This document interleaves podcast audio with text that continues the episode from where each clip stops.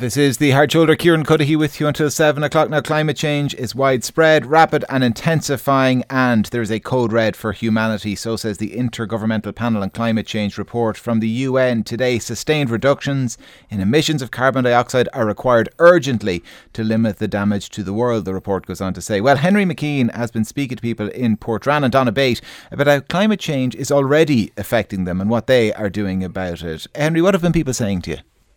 Yeah, this landmark study, it warns of increasingly extreme heat waves, droughts, flooding, and key temperature limits uh, being broken in just over a decade. I met David Shevlin, who lives in a house looking over Lambay in Portrane. He's been there 20 years. In the last two years, he's lost most of his garden and he could lose his home. And this is, as you said, according to a UN report, it says that seas could rise by two metres with the melting of the ice sheets uh, and sea levels. They've tripled compared with 1901 to 1971. And I'm standing in his garden, even though it sounds like like I'm in the sea.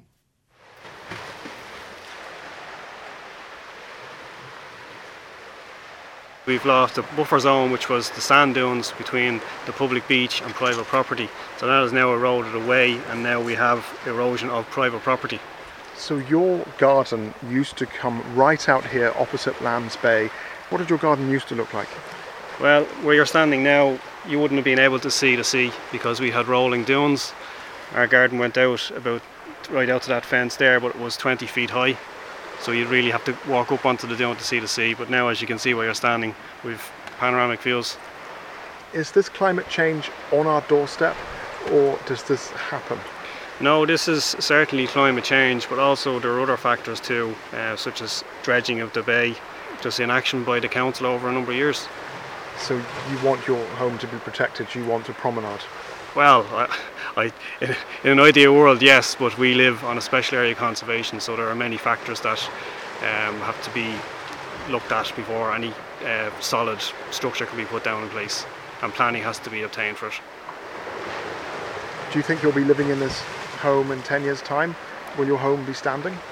Uh, I would hope, but I'm not that optimistic but you know we have to hope. We have to. It's our home, so we have to protect it as best we can. But we see the effects of the the incoming tide and how devastating it can be. And the next storm, who knows what might happen? Yeah, this time last year um, we had a severe storm at the end of August, and that decimated uh, our garden. It took away all of our boundary. So what you're looking at now is boundary that's re-established. Storm Ellen was, was a bad one. We're unprepared for it really. We've been preparing for storms over the last few years, but Storm Ellen just came along kind of unannounced and, and really devastated our, our property. Do you think all of us need to change because of climate change? I think we do, but it, it's very difficult the way our society is set up for everyone to, to make that change. Yeah, David Shevlin there, who's lost most of his garden, as he said, Henry, to erosion. What do mm. people, the people you spoke to, what do they make about climate change as an issue? Did they even care?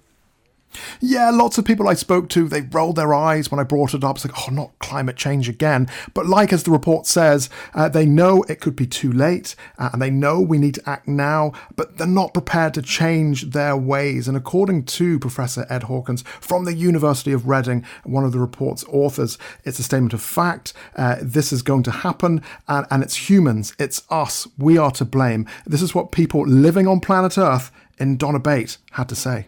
I think it's a bit late. You think it's a bit late? Yeah. You don't think we can do much? No. What have you done to help the environment? Um, well, I've actually switched to a vegetarian diet. Um, I hope to go vegan. I don't know at the moment if I can, but um, the environment was probably the main, you know, reason behind going vegetarian. Um, I feel like everyone should make an effort at least to reduce meat consumption because it's one of the main reasons in dairy and stuff like that. So I've tried to kind of reduce consumption of fast fashion stuff like that. I think there's a need there to reduce, recycle more clothing and stuff like that. So I do try with that, but on a group level, not so much. I don't think so. How's it going? I'm Rory Grogan. Do we have a climate change crisis? Has it reached breaking point? They're coming at it wrong, I think. Not so much coastal erosion as in heating uh, sea temp- temperatures, rising sea temperatures. Is it a code red for humanity? Can we do um, anything? Their current trajectory, they're not going to do anything you know, methane goes up into the atmosphere. In 15 years' time, it's in the cycle, it's back down in the, in the soil as CO2. A quicker thing might be like intermittent fasting, maybe when you take a day or two, maybe one day a week where you don't fly anywhere, you don't drive anywhere, you cut your CO2 emissions that way. So we all could do something to stop Yeah, flooding, yeah. heat waves, Maybe you know, um, stop chopping down rainforests. and driving around. People are driving around. Does that Yeah, person every, there? everyone goes for a drive on a Sunday. Maybe you know if they're really And on a concerned about it on Monday. Yeah, maybe every maybe one day a week. Everyone you know don't fly. Make a commitment. Don't uh, drive your cars. Turn off the lights. Don't light the fire. You know, one day a week. I think that'd be, be a quicker way than maybe trying to push the whole um, you know cows and that kind of way. That that's not going to work really. no. That's an interesting suggestion from that man that we treat it like intermittent fasting, Henry. One or two days a week, we just uh, make a commitment to save the planet. Uh, personally, I won't fly anywhere uh, Tuesday and Thursday this week to save the planet. I wonder what people think at home because someone else talked about no plastic Mondays. It's, a, it's an interesting one. 53106. Um, you've also been speaking to some younger people, is that right? You know, it's true. And I know, for example, this this afternoon I had the air conditioning on in my car, and it wasn't even that warm. And, and I need to stop that. I mean, it's wasteful and it's it's ruining the world. And yeah, it's down to us. It's not a problem for the future. It's affecting every region in the world, according to this report. I got to meet Generation Z, uh, the Irish Greta Thunbergs, that age bracket, uh, and they were involved in cleaning up the beach. Let's hear from the teenagers. Well, my view on climate change is that it's definitely real, and people who don't believe in it are absolute idiots. And why do you think that? Um, well, you can already see the effects. We've had major heat waves, a couple continents literally just burned. Hasn't there been major flooding in other areas and record-breaking heats?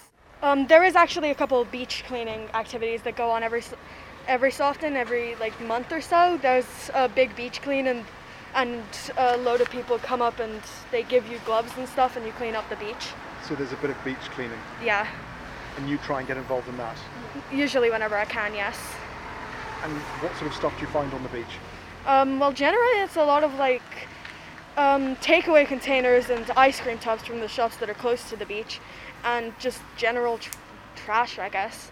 Sometimes you get like rope and bits that are washed up from the sea, or but mostly it's just trash that people drop on the beach. I generally try to not waste electricity, I guess, and recycle. over the past couple of years we've had so many just different changes in weather like for instance like with coastal erosion that's due to the rising tides and i'm somebody who was like affected by that and it's just really annoying So you were affected. You lived Yeah. beside the sea. i used to live in portrane and we lost our house due to coastal erosion It went into the sea. it went into the sea Is it a cold red for humanity? You're the next generation. You're young. Is it too little, too late? Can we make a difference? well people are trying like for instance me and a lot of my friends we try to walk everywhere if we can we don't drive places unless we have to like a lot of people they don't realize that the things they're doing are not making like they're making a difference in the future but not for the good like not for the change of good Yeah, Henry, it's interesting that person that lost their house to coastal erosion. It's happened already, and that's the point of this report. It says it's happening all over the world, and wherever you are, it, it's going to have an impact. Oh yeah, and it's happening on our doorstep. It's happening in the capital city. It's happening not that far uh, from where you are right now, only f- about 35 kilometers. Uh, so yeah, uh, it's a possibility in the next 10, 20 years. Whole uh, areas near the sea across Ireland could go because of erosion, uh, because of climate change. Here is Sha- Sharon Shevlin. She's the wife of David in Portrane. She's talking about the possibility of losing her home uh, to erosion.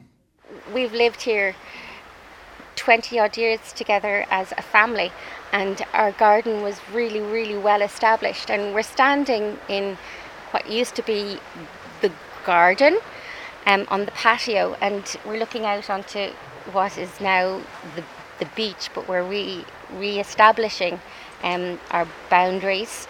But if you'd been here like four years ago you would have seen our beautiful well established um, family garden with um, a beautiful barbecue area and playground that was the envy of everybody because it was so big. And now it's, And it's now the beach. it's It's, all eroded. It's gone. It's gone. It's gone. All, and now, I mean, even people coming down now that they see the fabulous garden that David's after re-establishing, and it is beautiful because we got such beautiful views.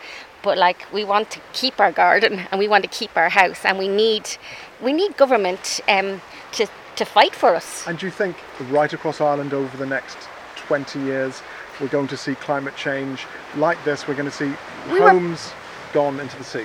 We were promised by government that they would put legislation in, and we haven't seen anything. All right, Henry McKean there reporting from North Dublin, where already homes have been lost to coastal erosion. Henry, thanks a million for that report.